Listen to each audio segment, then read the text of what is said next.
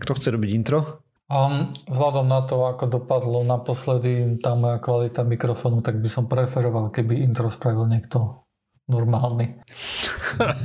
tak to máme smolu, to normálny nie je. Počkať, Osiris už dávno ne, nerobil intro. Osiris, ty by si mal spraviť Ale no však ne, už sa nedá veriť, že to nedovolím. No, to je jedno. Pozri sa, horšie ako ja, keď som to urobil. Dobre, tak čúšať. Všetci čušia, dobre. Takže nahrávame Pseudokast, diel číslo 421, ktorý vyšiel 13. oktobra 2019. Ja som Osiris a so mnou je tu ešte Joiner, Artýr Čaute. a Kupko. Ahojte. So, si, ty nerozumiete, nie? keď sa povie čušať. Tak, aj. Dobre, už, už môžete rozprávať teraz. Vidíš, Osiris, je to ťažké, akože si mi nahrávať dvomi. Vidíš, čo ja to mám. Hej. Sa divím, že to tak dlho vydržíš. Hej. No,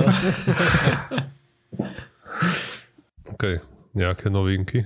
Novinka je, že minulý podcast mal perfektnú kvalitu vďaka môjmu mikrofónu. Že to úplne znelo super. Ako, úplne, Konečne, oh, konečne. To bol, to, bol, to bol med do uší, alebo neviem, jak to povedať. Jednoducho to bolo také krásne. Čo, jed do uší, či čo som počul? A je to to isté, ako, ako to, čo ja, ja myslím. Lebo za každým tam som mal nejaké také výpadky, alebo čo bolo to, á, zle. Aha. Lebo mne to nejak extra uši netrhalo. A teda áno, aby posluchači vedeli, my všetci potom počúvame podcast, keď vyjde. Mali by ste, pretože to dostávate za úlohu. Keďže ja trpím, keď to nahrávam, keď to striham vlastne, tak vy musíte trpieť, keď to počúvate. No. A není to až také utrpenie. A ja som nedávno počúval Mhm. tiež. No, prežil som to. Ja počúvam takmer každú epizódu. Do začiatku to bolo veľmi ťažké zvyknúť si na počutie vlastného hlasu, Mhm. ale už som si celkom zvykol.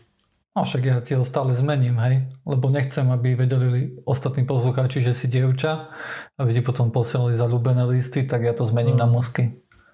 Ďakujem, ďakujem. To som si všimol, no. V Ešte dokonca... skutočnosti s nami nahráva Kupková sestra. Áno. Ešte dávam, ešte, ešte aj tvoje video zmením a dám tam nejakého fúzatého, bradatého typka. Áno. A to, keď mi občas nejaké dievča prejde v pozadí, tak to som v skutočnosti ja. Mhm. Áno. Je to dobre premyslené. Darmo, tieto konšpiračné teórie majú niečo do seba. Mhm. Hej, super sú. Hej, nazveme to, že kauza hlas podobný Kupkovmu. Ale je otázka, či by na to prišlo AI. To No, nevieme, ale vieme niečo iné o AI. No, pekne plynulo sme sa presúvali na jej tému. Si to, si to musel pokaziť, ti pekne plynulo. Ja som sa musel pochváliť, keby si to Hej. niekto nevšimol. my by sme ťa pochválili. No neviem, to nemôžem vám veriť. A, takže nedávno vyšla a, metaštúdia, ktorá sa práve pozerala na to, ako dobre ide aj práve rozpoznávanie a, rôznych vzorcov, a to konkrétne v medicíne. O tom sme tu už hovorili XY krát, že by sme chceli využiť to a vlastne aj a tie deep learning algoritmy na to, aby nám pomáhali s diagnostikou nejakých chorôb. Samozrejme vieme, že tie výsledky boli celkom sľubné, bola na to hromada štúdií, aj keď asi nie až takých kvalitných, ako by sme chceli. Ale nedávno vyšla práve veľ, dosť veľká metaanalýza, ktorá zisťovala to, či sa počítačom darí rozoznať nejaké ochorenia tých ľudí a či vlastne ako sa im vodí v porovnaní s ľudskými doktormi. Takže oni sa prehrabali a, nejakou takmer, no nie takmer, a trochu a cez 20 tisíc rôznych štúdií, a ktoré nejakým rôznym spôsobom sa pozerajú na využitie tej umelej inteligencie v medicíne. Zistili práve, že veľa ich bolo dosť malých alebo neboli dostatočne kvalitné na to, aby sa dali použiť, čiže nakoniec im tam ostalo len, len dosť málo štúdií, niekoľko desiatok a na základe tých, na základe toho, že ich je dosť málo a neboli úplne ideálne, tak aj tí autori hovoria, že tie výsledky tej štúdie nie sú úplne smerodatné, ale nejaký trend tam je vidno. A ten trend je aktuálne taký, že v tých štúdiách, kde sa priamo porovnávalo to AI versus ľudia, tak vychádzalo, že algoritmy správne uhadli tú chorobu v 87% prípadoch, doktori 86% úspešnosť dosiahli.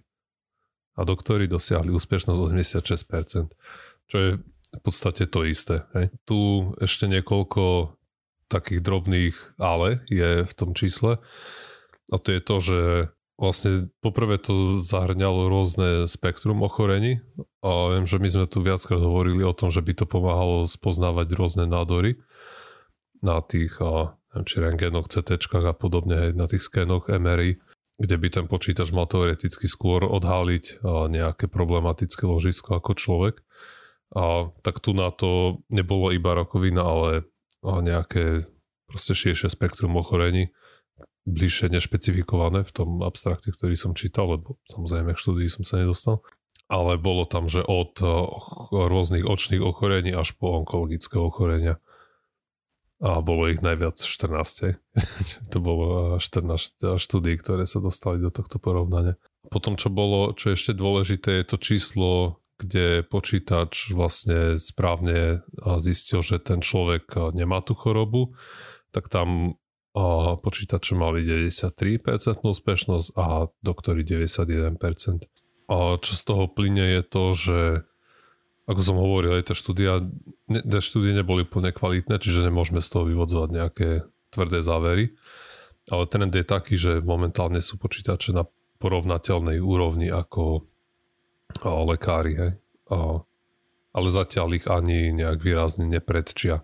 A potom ďalšie ale pri tom výsledku, ktoré hovorili tí výskumníci, je to, že tá štúdia, alebo tí lekári, ktorí participovali v, tých, štú, v tých štúdiách, tak nemali k dispozícii všetky údaje, ktoré by normálne použili vo svojej ordinácii a že proste videli len treba ten sken hej?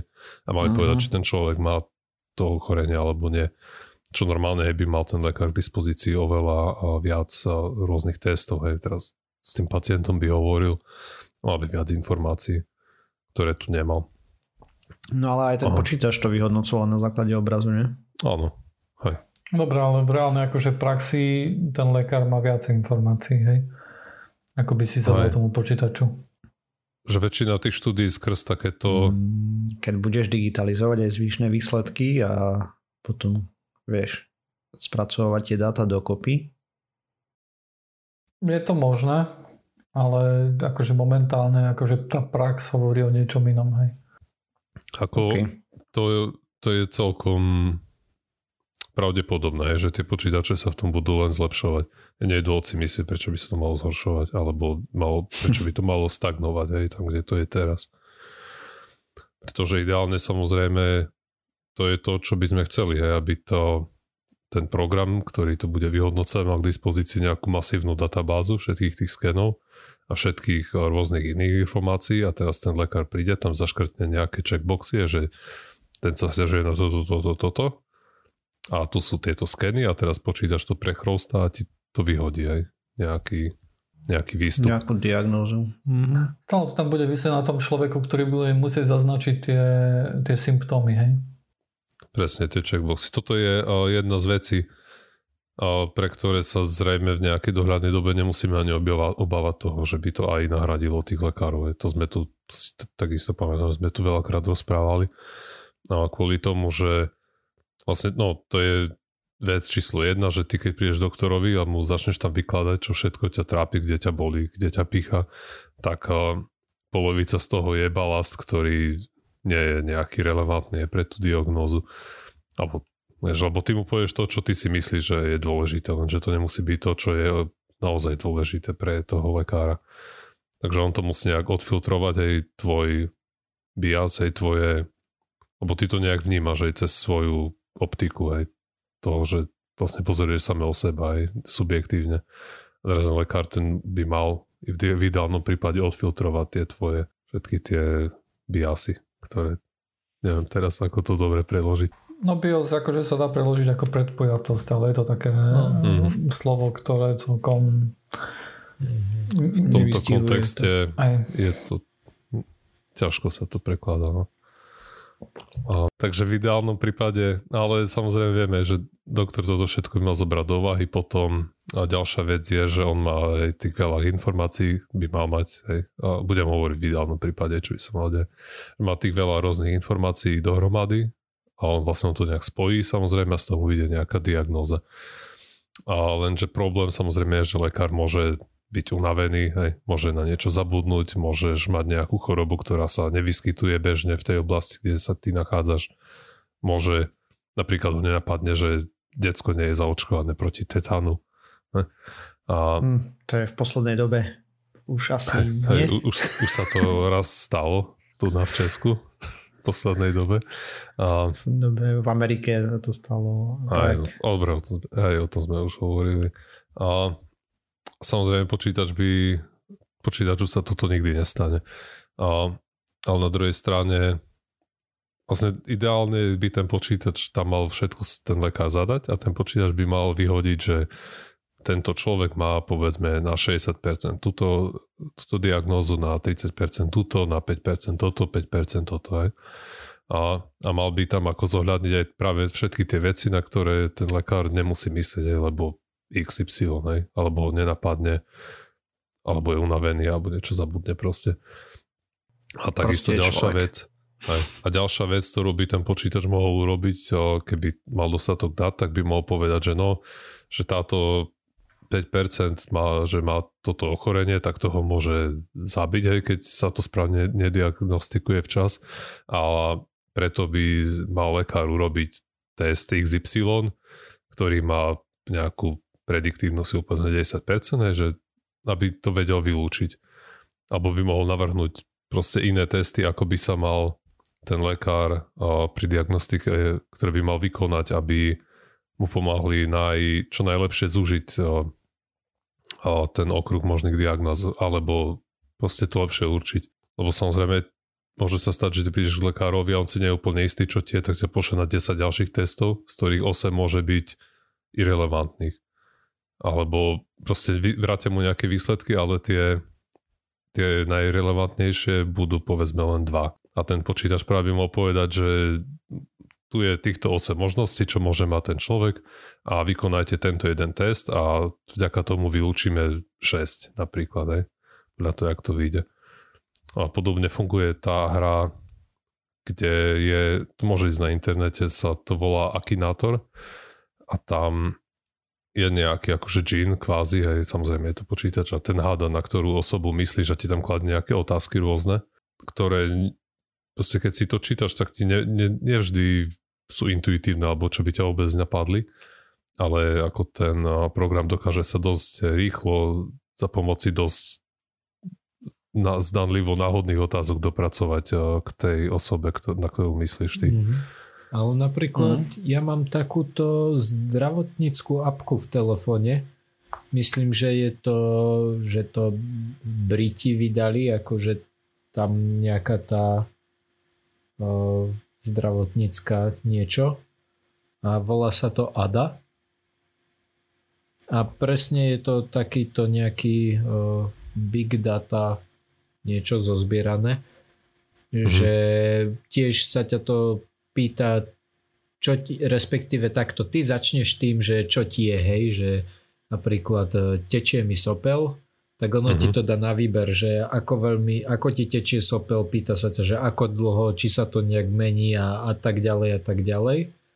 A mhm. dá ti nejaké kolo otázok a potom ti presne vypluje, že povedzme 7 z 10 ľudí, ktorí mali symptómy ako máš ty, mali toto. 5 z 10 ľudí, ktorí mali symptómy ako ty, mali toto. Dvaja Aj. toto. Myslím, OK, no. a potom ideš k lekárovi, ten ti určí diagnózu a potom tu dávaš spätne potvrdenie do apky. Uh, ja, už, trafilo, nie? ja už nie, ja už som čisto iba ako uh, ten užívateľ, ale predpokladám, že takto nejako, takto nejako to, to robili. Že vlastne oni nejak získali tú databázu alebo možno v Británii tam majú, že dávajú nejaký feedback tomu. Ja nedávam, hej, ja to čisto iba používam. ani som si to nevšimol, že či sa tam dá dať ten feedback. Ako, ne, nebývam tak často povedzme chorý, aby som to hľadal, takže len viem, že tá apka existuje, použil som ju možno 3-4 krát. A zvyčajne mala pravdu. Akože väčšinou to okay. bolo niečo, že trafila sa. Len týchto vecí je, keď sa snažíš akože sám niečo takéto tu robiť, je stále to, že, že tam chýba akože ten lekár. No samozrejme. Aspoň ako... z nejakého, vieš, takého, lebo väčšinou aj, vieš, akože keď ti niečo je a sa začneš toho pýtať, tak potom veľmi často výsledok mm-hmm. z toho musí byť aj tak, že nejaké lieky a tam už jednoducho znovu musíš ísť ku tomu doktorovi hej, a ten ti až predpíše mm. tie lieky.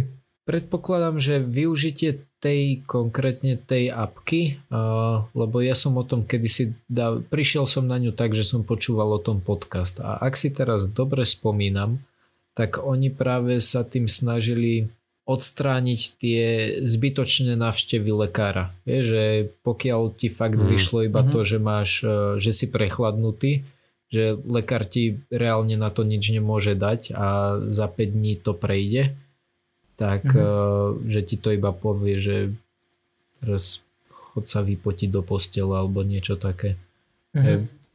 Vždy tam je tá možnosť, hej, že keby čo si chod sa poradiť s lekárom alebo e, keď ti nájde, že je to niečo horšie. Ale ak si dobre spomínam, tak práve ich cieľ bol taký, že aby si nechodil s každou hlúposťou k lekárovi, tak toto dokáže... Jednak, aby si tam nechodil, aby si nezískal nejaké ďalšie bonusy od iných chorých ľudí, keď už máš oslabenú imunitu. No, napríklad.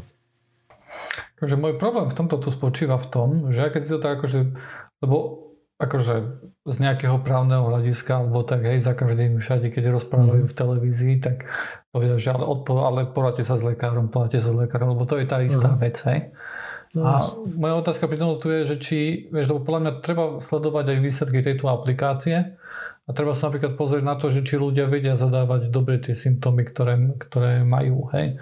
Či vedia dobre rozoznať akože tie symptómy. Hmm. Lebo to je veľmi často akože aj nejaký problém, keď sa robia štúdie a vyplňajú sa nejaké dotazníky hej, a potom zistí, že, okay, že tí ľudia akože tie dotazníky vyplňajú ináč ako keby ich niekto za nich iný vyplňal. Hej, to je akože... Uh-huh. Keď sa na to pozrie nejaký expert. Áno. Všeobecne všetky vlastne takéto hej, observačné štúdie sú v princípe na, na nič. No nie, akože to, treba tam rátať s nejakou akože odchylkou, hej, ktorá v niektorých veciach môže byť akože dosť veľká. Napríklad, keď niekomu dáte papier pred nos hej, a sa opýtate, či koľko denne fajčiť cigaret, tak vám povie úplne inú vec, ako je realita, hej, a takisto povie inú vec, ako zaznačil, keď sa o to pýta lekár, hej. Takže vieš, akože podľa mňa aj akože takáto aplikácia mi príde zaujímavá už len kvôli tomu, že je to akinátor pre nejaké e, choroby, hej, ochorenia. ochorenia. Hm. Čo môže byť užitočné nielen akože pre toho samotného, samotného pacienta, ale aj pre lekára. Hej, lebo my si predstavujeme, že lekár je samozrejme odborník na všetko, hej, totálne všetko vie, hej, prídeš a všetko zase bude súkať z rukáva, ale lekár tiež môže hľadať v štúdiách, môže googliť, hej, môže sa pozerať na veci a toto môže byť celkom veľmi pomocka aj pre neho, hej. A navyše ten mhm. lekár by tam na, potom aj mohol zadať, hej, že čo bolo akože výsledné, pre, prečo sa rozhodol, že, čo bude liečiť, hej, alebo, alebo tak, hej. Ale zaujímavé, no. A ináč to Akinator, to, to Osiris prosím ťa daj do postu, lebo to je perfektná vec. To, to ľudia, ktorí to nepoznajú, tak fakt, že odporúčam, to je na pol hodinu tým zabijete a vám, vám odíde rozum z toho, že ako to, ako vie, mm. že na koho ste mysleli. Ja som ho raz porazil. No, ja som ho porazil viackrát, ale... Ale si tam dal, ne, neviem, mňa. Ľubo Viršik. Uh, nie, nie. Musí to byť nejaký, aspoň, znám, aspoň nejaká známa osoba alebo postava, ale uhadne to aj brata alebo sestru alebo rodiča, hej. A, a, a tak. Mm. Takže ono je to celkom, celkom šikovné to je. Aj fiktívne veci tam môžeš pchať, hej. Áno, Musia byť áno. skutočné. Sa pozerám akurát na tú, e, tá ADA, čo má Medical Library, akože veci. Uh-huh. Tak je tu napríklad, že akutné zlyhanie srdca. si neviem celkom predstaviť, keď to bude mať, že ako bude vyklikávať aplikáciu. Ťažko, ťažko. Robilo to táto to NIH. No to bola, toto je nejaká britská. No, Aspoň, aspoň sa mi, sa to, vo- či ak sa to volá tam. aspoň sa mi zdá, je tu, že Global Health Company funded by doctors, scientists, industry pioneers. Je to, že number one medical app for 130 countries, Aha. ale ne, nevidím tu veľmi Neznie to veľmi Aj. oficiálne, no. licencie, Aj, aj. certifikáty. Uh, viem, že keď som, to, keď som to počúval v tom podcaste, tak tam niečo, niečo tam spomínali, ale neviem si teraz spomenúť ani, že kde som to počul, ani čo presne spomínali. Ale, ale to je mimo Ako témy. v konečnom dôsledku to je jedno. Hej. Proste je to to, čo... Je to na ten spôsob, čo by sme radi videli, ale toto je proste apka, ktorú si nahráš a použiješ to v úvodzovkách zo srandy. Hej. A kdežto sam, to, k čomu by sme sa radi dostali, je, že bude niečo takéto bežať, ale oveľa väčšie a bude to u lekára. Hej. Ak to bude lepšie ako človek. On to nemusí byť lepšie ako človek. Stačí, že to odstráni niektoré tie chyby, ktoré ľudia majú. Mhm. Ako myslíš spolupráci s človekom? Mhm, No, možno. no. Áno.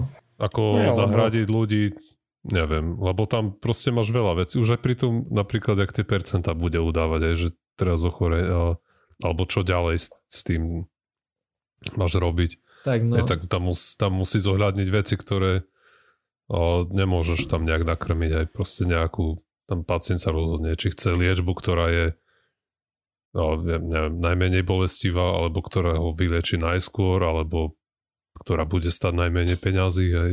Tam budú veci, ktoré musí vysvetliť lekár tomu pacientovi, že čo sa stane, keď si vyberie možnosť A, možnosť B, možnosť C a tiež A možno... aké- No, sorry, pokračuj. aké to budú, hej, to mať nejaké plusy a minus. Akože väčšinou jasné. Väčšinou vo Lovin, s ktorými prídeš k lekárovi, tak uh, tam bude proste jedna cesta, hej. Ale niek- v mnohých prípadoch to tak nebude, hej. Tam bude si musieť vyberať medzi, nejak, medzi vecami, ktoré každý bude mať iné plusy a iné minusy. A tam to niekto musí, alebo mal by tomu pacientovi nejak rozumne odkomunikovať a podľa možnosti citlivo. Hej. To stále môže robiť aj umelá inteligencia. Áno, nejaký ale expertný nie systém. dnes. A neviem, či my sa toho dožijeme. Hej, nie dnes a tiež to, že ak to budeš chcieť používať, momentálne je to ako niečo, čo si vyklikaš ty ako pacient a potom ideš za lekárom a môžeš mu tak maximálne povedať, že aha, toto mi povedala apka. A keď to budeš chcieť mať ako oficiálne niečo, čo pomáha tomu lekárovi, tak by asi bolo fajn, kým sa nedostaneš do toho bodu, že ťa nejaká mašina oskenuje a zistí o tebe všetko, tak by bolo asi lepšie, keby to tam zadával napríklad ten lekár. Čo by na druhej strane kľudne mohlo byť, hej, ty môžeš mať v mobile aplikáciu, že čo ja viem, ti nasvietí dutiny alebo podobne s kamerou a zistí na základe rozpoznávania obrazu, že či tam niečo je alebo není. No to Či bude to fungovať aj tak iba na iPhonech. Za doplátok. Taký nastavec na dutiny. No. Tak ja neviem, mandle alebo podobne, hej, že pozrieš do úst, keď budeš mať tam nejaký návod a ono ťa ešte na No základe to keď obrazu tie- ti povie, že či snímaš dobre alebo nie, či vidí to, čo potrebuje. To sú všetko prípady, teče mi soplík a mám kašlík. Aj. Ale čo keď tiež bolí ťa Mhm. brucho, tak čo ti to naskenuje, kde si to vtr... No však jasne, Môže tak to endoskopiu ti to nespraví. hej, ale- ťa proste niekde niečo bolí vnútri, alebo ja neviem, máš nejaké kožné ochorenie, alebo ja neviem čo, hej, pohryzie ťa pes, tak čo s tým spravíš? Hej, ale majorita ochorení je práve takýchto, hej. Jed- Jednotlivé nachladenia, zapaly a toto je druhá väčšina proste ochorení, ktoré máš. No s ktorými chodíš ku všeobecnému. Hej. no a napriek tomu, že toto je väčšina ochorení, tak nie je to ochorenie, na ktoré väčšina ľudí umrie. A keď väčšina ľudí umrie, oh, chcel som si spraviť nejaký prechod Segway. k hladomoru, hej, ale Tak hlad to nie je. hej. Umiera väčšina ľudí. áno, väčšina ľudí proste asi na hlad neumiera. No. A ja som mal mať teda uh, moju abecedu, ale podľa toho môjho systému, ktorý som chcel mať, som mal mať uh, tie logické chyby na B, ale tie som veľmi nenašiel. A ak aj áno, tak sú to také okrajové, ktoré sa vlastne podobajú na niečo iné. A povedal som si, že teda spravím niečo iné, lebo som sa nedávno dočítal o takej zaujímavej veci. A tak si dáme historické okienko a budeme sa rozprávať o, o tom, že čo zavinilo jeden z najväčších hladomorov v histórii ľudstva. Postihlo, alebo teda postihlo, umrelo naň 15 až 45 miliónov ľudí a odohral sa v 60. rokoch minulého storočia. V Sovietskom zväze, teda. Ne, o, o, počkaj, 1960? Áno. Tak o, Ukraj... Čína? Čína, áno. Á, Čína. A práve pre, predpokladám, že práve preto sú tam aj také, taký ten nástrel tých čísel, že 15 až 45, lebo Čína asi nebude mať nejaké oficiálne štatistiky. A ako k nemu teda došlo? Došlo k nemu tak, že o veľký Mao vyhlásil uh, kampaň proti štyrom škodcom kvôli tomu, aby zlepšil životnú úroveň. V rámci toho oni to nazvali, po anglicky sa to volá Grey Leap Forward, čiže ako veľký krok vpred, alebo jak by som to... Skok. skok vpred, hej.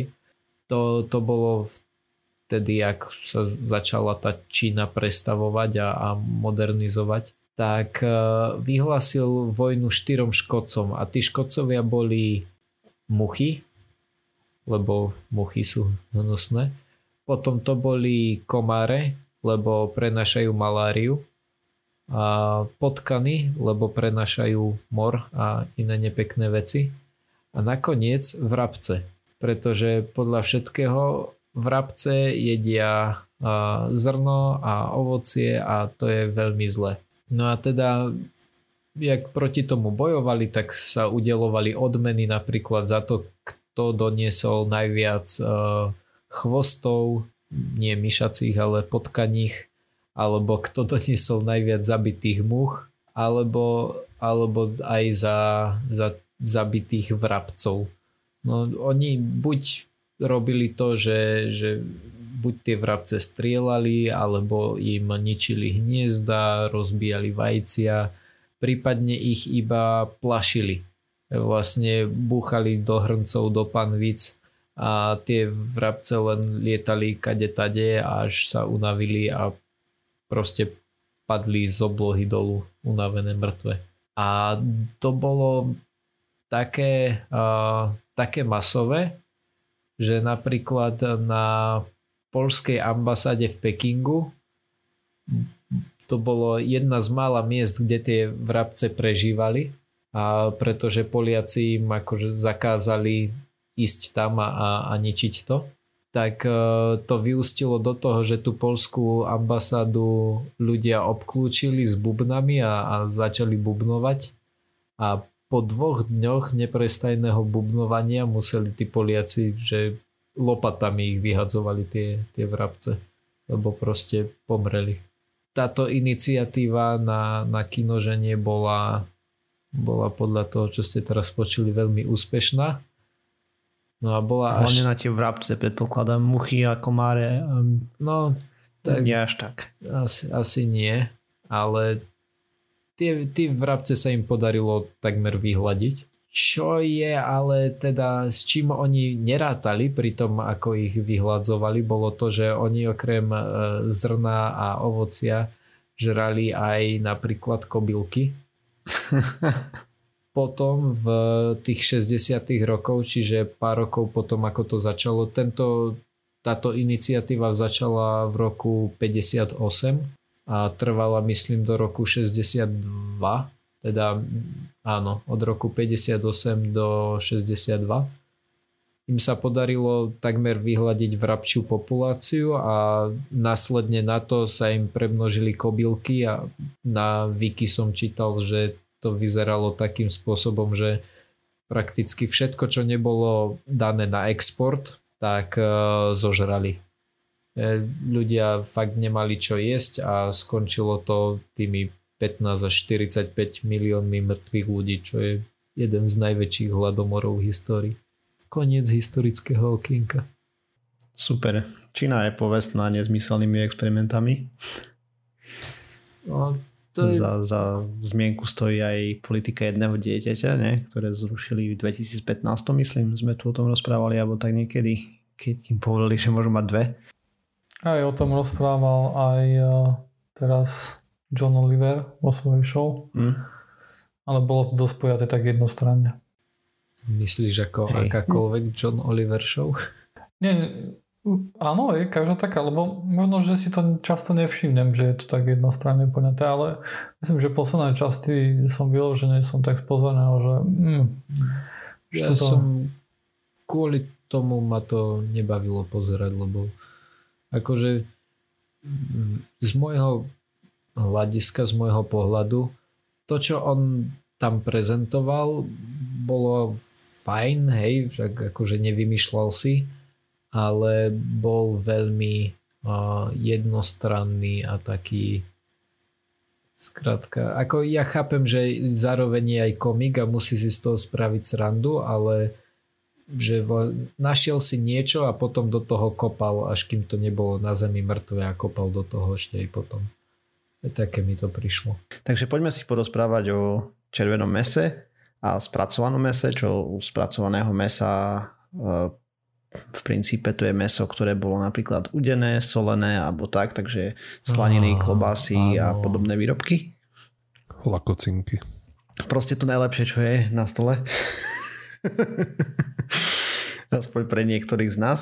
A my vieme, hej, že to rozprávanie o výžive a tak je veľmi polarizované v spoločnosti. Za zmienku stoja zarytí mesožravci versus vegetariáni, vegani. Hej, to je nekonečná vojna. A ja sa budem snažiť raziť cestu niekde stredom teraz, lebo vyšla, vyšlo viacej metanalýz a to sú vlastne vedci, ktorí boli podľa možností vyberaní boli vyberaní nasledujúcimi kritériami. Nesmeli, museli byť experti v obore, nesmeli mať konflikt záujmov, teda napríklad nepredávali vyživové doplnky alebo nemali nejakú kliniku v štýle e, vegánsky život alebo mesožravci do, vyhrávajú a podobne. Klobásky do každej rodiny. Áno. Proste ne, neboli nejako biznisovo naviazaní a tak. A, takže dobre, to bola jedna metanalýza, kde to robili takto. Tam mali 14 takýchto odborníkov, ktorí potom následne hlasovali ohľadom toho, ako prechádzali jednotlivé štúdie, že čo budú vlastne aké dietárne odporúčania budú dávať a potom ešte bola druhá štúdia, ktorá teda jedna ďalšia veľká metaanalýza, ktorá sa pozerala na observačné štúdie, kde bolo cca 6 miliónov ľudí a to bola jedna, ktorá pozerala tie observačné štúdie a potom bola druhá, ktorá pozerala randomizované, kontrolované štúdie na ľuďoch. No a teraz z tej observačnej štúdie vyšlo, že redukcia konzumácie červeného mesa a spracovaného mesa veľmi maličký benefit v redukcii smrti, kardiovaskulárnych ochorení a rakoviny. Čo znamená veľmi malý benefit je v princípe následovné. Ak by každý človek zredukoval konzumáciu červeného mesa alebo spracovaného mesa o 3 dávky týždenne, čo v mojom prípade je, je trošku mimo, lebo by neviem, to nie za mesiac, dajme tomu. Ale proste človek by musel jesť aspoň trikrát týždenne nejakú slaninku alebo čo ja viem, hovedzí steak alebo tak a to tie tri dávky týždenne zredukovať, tak by na tisíc ľuďoch po dobu 11 rokov bolo o 4 menej umrtí alebo o 7 menej prípadov rakoviny. Tam špecificky bola rakovina hrubého čreva, myslím, žiadny významný výsledok pre 8 ďalších rakovín, ktoré sledovali. A tu si treba povedať, že toto bolo postavené na observačných dátach, ktoré sú bez kontroly veľa premenných a trebalo tam zohľadňovať veľa pridružených faktorov, tak napríklad pre túto štúdiu im vyšlo, že priemerný konzument červeného mesa je s najväčšou pravdepodobnosťou aktívny fajčiar, má, je oženený alebo je vydata, nie je hispanec, má väčšie BMI, teda že bude skôr obezný, ten body mass index, a má väčší príjem energie, a viac tuku, nižšie vzdelanie a menej konzumuje ovocie a zeleninu. V princípe, čo z toho vyplýva je, a to aj tam spomínali, že majú veľmi malý signál a obrovský šum a kopec ďalších problémov, ako napríklad samonahlasovanie. To znamená, že John to tu spomenul, že fajčiar spomenul v, tej, v tom dotazníku, že fajči menej napríklad, alebo na niektoré jedlá zabudli, alebo niektoré veci prehnali a podobne. Hej, a ďalší obrovský problém je, že sa pozerajú na ojedinelé udalosti, vyskutujúce sa za dlhú dobu, ako napríklad vysoký tlak, ktorý spôsobil infarkt, hej, kde toto boli tie umrtia, ktoré pozerali, čo sú veľmi, a teda pomerne nepravdepodobné udalosti. A vidíme, že tá redukcia bola úplne smiešná, tam je 0,7% na tisíc ľudí, alebo 0,4%. Má to kopec problémov, hej, celé to ich pozeranie cez observačné štúdie, ale to vieme, všetky, teda väčšina štúdií, ktoré sa robia ohľadom našich stravovacích návykov sú práve observačné, lebo nemôžeme, teda mohli by sme, ale asi by nám to žiadna etická komisia nedovolila zavrieť ľudí niekam do nejakých kontrolovaných podmienok na dobu 10 rokov a vy budete jesť len toto a vy toto proste kontrolovať takto stravu ľuďom by asi neprešlo. A aj dobrovoľne, keby že sa prihlásili, tak po dobu 10 rokov proste je veľmi, veľmi malá pravdepodobnosť, že to viac ako traja budú dodržiavať. Prečo som ja stále skeptický voči takýmto veciam je, že keď sa pozerajú takto na červené meso, tak vlastne do toho spadá veľmi veľa druhov miest, ktoré sú rôznym spôsobom pripravované pri rôznych teplotách a tak ďalej, hej? No teda, dobre, po, poďme na tú druhú metaanalýzu obrovskú, ktorá bola oveľa menšia ako tá prvá, ktorá bola na 6 miliónoch, tam tá bola na nejakých pár tisícoch, a, ale tam bola analýza 12 štúdií, ktoré boli randomizované a kontrolované a tie nenašli žiadnu súvislosť medzi konzumáciou červeného mesa nežiaducimi zdravotnými účinkami. Komisia tam bola zospojená práve z tých 14 expertov. Oni na základe toho, čo analyzovali, dali odporúčania, avšak zdôrazňovali, že majú veľmi e, neurčité dáta, teda že majú nízku dôveru v dôkazy, hej, to znamená, že to odporúčanie je veľmi slabé, avšak v princípe odporúčili pokračovať v aktuálnej konzumácii toho, ako sa ľudia stravujú. A to bolo pre červené meso a taktiež aj pre procesované meso. Dokonca to bolo v pomere, do četa som si zabudol poznačiť, 11 zo 14 za a traja odporúčali veľmi slabo, že znížiť z tých 14. No a v princípe to, čo oni tvrdia, sa zniesla na to trošku sprška na internete, včetne napríklad z Harvardu to komentovali a tak a, a rôznych univerzít a asociácií, ktoré vlastne doteraz bol veľký boj, nie? A stále je, včetne nás, my sme tu spomínali, že treba redukovať vlastne množstvo tých procesovaných jedál a červeného mesa, ktoré jeme a že táto štúdia dáva nejaký zlý signál. Avšak to je trošku dezinpretovanie. Eh, mizin, eh. Nepochopenie. Áno, to je trochu nepochopenie podľa mňa toho, čo tá štúdia tvrdí, lebo ona v princípe hovorí len to, že na základe dát, ktoré máme o stravovaní, nevieme dávať úplne jednoznačné odporúčania. Sú nejaké veľmi slabé dôkazy ohľadom toho, že červené meso pri nadmernej konzumácii môže spôsobovať nejaké problémy. Avšak, ak človek je normálnu, vyváženú stravu, tak v princípe nemá čo meniť.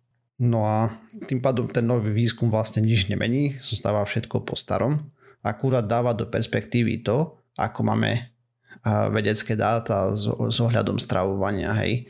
A tieto váhy sú pomerne natesno pre oba tábory, to poviem takto. Toto sú tí, ktorí nechcú veľmi zasahovať do ľudskej stravy očividne. A Eh, tam dodávali, že vlastne pravidelné cvičenie obmedzenie fajčenia alkoholu privedie, privedie oveľa väčší a merateľnejší efekt na zdravie ako zníženie konzumácie červeného a spracovaného mesa, pokiaľ ho teda človek nie je asi trikrát denne, dajme tomu. Že má, ja neviem, salami alebo slaniny na raňajky na obed na večeru. Čiže hovorí, že opäť sme sa dostali k tomu, že pokiaľ má človek pekstrú stravu, tak nemusí nič riešiť v princípe, hej. Títo veci stále menia, chápeš? Hmm. Hej. Nie, ni, nič nemenia, celý čas to takto bolo. tak ja viem. Len médiá to tak podávajú. Hej, tá tam je ten problém, že po, potom čítame na internete, ja neviem, že americkí veci tvrdia, že kava je zdravá a od týždeň na to, že spôsobuje rakovinu, hej, a pritom to vôbec tak nie je, len niekto Pritom pravda si... sú oboje. Áno.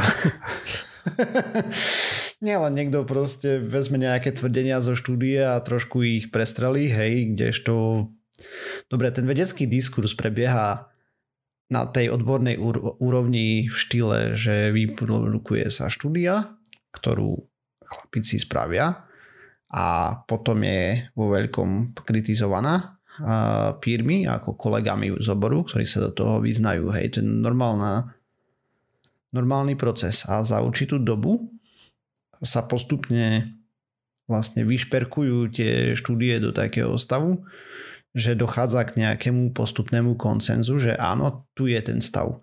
A takéto niečo máme, akože toto je najpravdepodobnejšia teória, hej, ktorá je falzifikovaná už aspoň 500 krát a podobne, ako napríklad evolučná teória a podobne. Toto zatiaľ pri stravovaní nemáme tie dáta sú obmedzené, hej, navyše stravovacie návyky ľudí sa pomerne prudko menia, za posledných 10 rokov sa zmenili zase pomerne zásadne. Takže to, čo oni v tej štúdii tvrdia, je, že proste tie dáta sú pomerne neurčité a na základe toho, čo vieme, plus minus, ak má človek vyváženú stravu, nemá čo meniť a ak je príliš veľa červeného mesa, tak je tam veľmi slabé odporúčanie na to, že trošku ho redukovať, ale ináč si môžete dať raz za mesiac steak bez problémov. Wow, raz za mesiac. tak a kto má peniaze, aby ho mal viackrát? Maximálne tak martýr. No a potom sa tam zamýšľali ešte trošku nad tým, že ako komunikovať eh, verejnosti výsledky, lebo však máme aj nejaký, nejaké teraz problémy s tým, že eh, niekomu povie, že je obezný, tak teraz sa urazí, lebo že mu to nemáš hovoriť a lekári to zvyknú, hej. Mm, keď je pacient má nadvahu, tak mu povedia, že by mal zmeniť životostravu a podobne. Ale chceli by, že vlastne tá komunikácia by išla skôr spôsobom nie, že obmedzovať, ale napríklad jesť viac zeleniny alebo ovocia. A tým pádom, keď nastavíš ten jedálnič, že vieš viac, ješ viac tej zeleniny a ovocia, tak automaticky pravdepodobne vypustíš nejaké to meso, hej, lebo proste alebo potom veľmi navýšiš kalorický príjem denne. No. Aj proste, že nie je formou zákazov ale pozbudiť ho mm-hmm. do niečo iného. Toto je tak v skratke ohľadom tých dvoch veľkých metanalýz, ktoré vyšli, vlastne výsledky sú pomerne oni sú jasné z toho, lebo metanalýzy takto neprinášajú žiadne nové dáta. Oni sa len pozerali na štúdie, ktoré sme už ktoré už boli vyprodukované, ale nech zhrnuli, hej. Proste pozreli sa na to experti, prešli výsledky, mm-hmm. preanalizovali sa a na základe toho vydali to odporúčanie, ktoré je na, z, postavené na veľa šume a pomerne slabom signále. Ale je postavené, ako ho povedali, teda ak má človek vyváženú stravu, nie je čo meniť. Ak je, je príliš veľa červeného mesa a spracovaných výrobkov, tak možno trošku ubrať. Tak to hada môžeš povedať o cornflakesoch. Ja. ak ješ príliš veľa cornflakesov, tak by si mal ubrať trochu. No, dobre, takto som to nechcel teraz hovadiť. ja viem, ale ako... Tak to je to, čo vieme, hej. Tam je stále ten problém, ako som spomínal, observačné štúdie. Máš veľa pridružených faktorov, ktoré je veľmi ťažké s nimi kalkulovať. Proste cez vzdelanie, pohyb, stravovacie návyky, prostredie životné, čedvie proste. Bohatstvo. Áno, pravdepodobne to tiež má nejaký dopad. Menej no, stresu, hej. Tak to vieme, že čím chudobnejší si, tak tým máš všetky ukazateľe horšie. Mm-hmm. Aj zdravie, aj horšie sa stravuješ, aj pravdepodobne skôr umrieš, aj máš väčšiu šancu na zneužívanie návykových látok, aj všetko. Takže takto v skratke o jednej eh, mediálnej bombe. A na základe toho už môžem dopredu povedať, že podobnom duchu uh, sa bude niesť asi aj uh, vyhodnotenie jednej poslucháckej témy pravdepodobne na budúci alebo ob ďalší týždeň a budeme sa baviť o čínskej štúdii. V jednom z nasledujúcich podcastov. Áno. Ako nezabudli sme na to, len uh, trošku dlhšie mi zaberá tá príprava, než som plánoval. Týmto sme sa dostali ku koncu Pseudokastu. Všetky zdroje ku tejto časti nájdete na stránke www.pseudokast.sk. Ak sa vám tento diel páčil, skúste nám dať hodnotenie na iTunes alebo nás lajknite na Facebooku a followujte na Twitteri. Ďalšia časť vyjde vždy o týždeň. Čaute. Čau, čau. Čau. Čaute.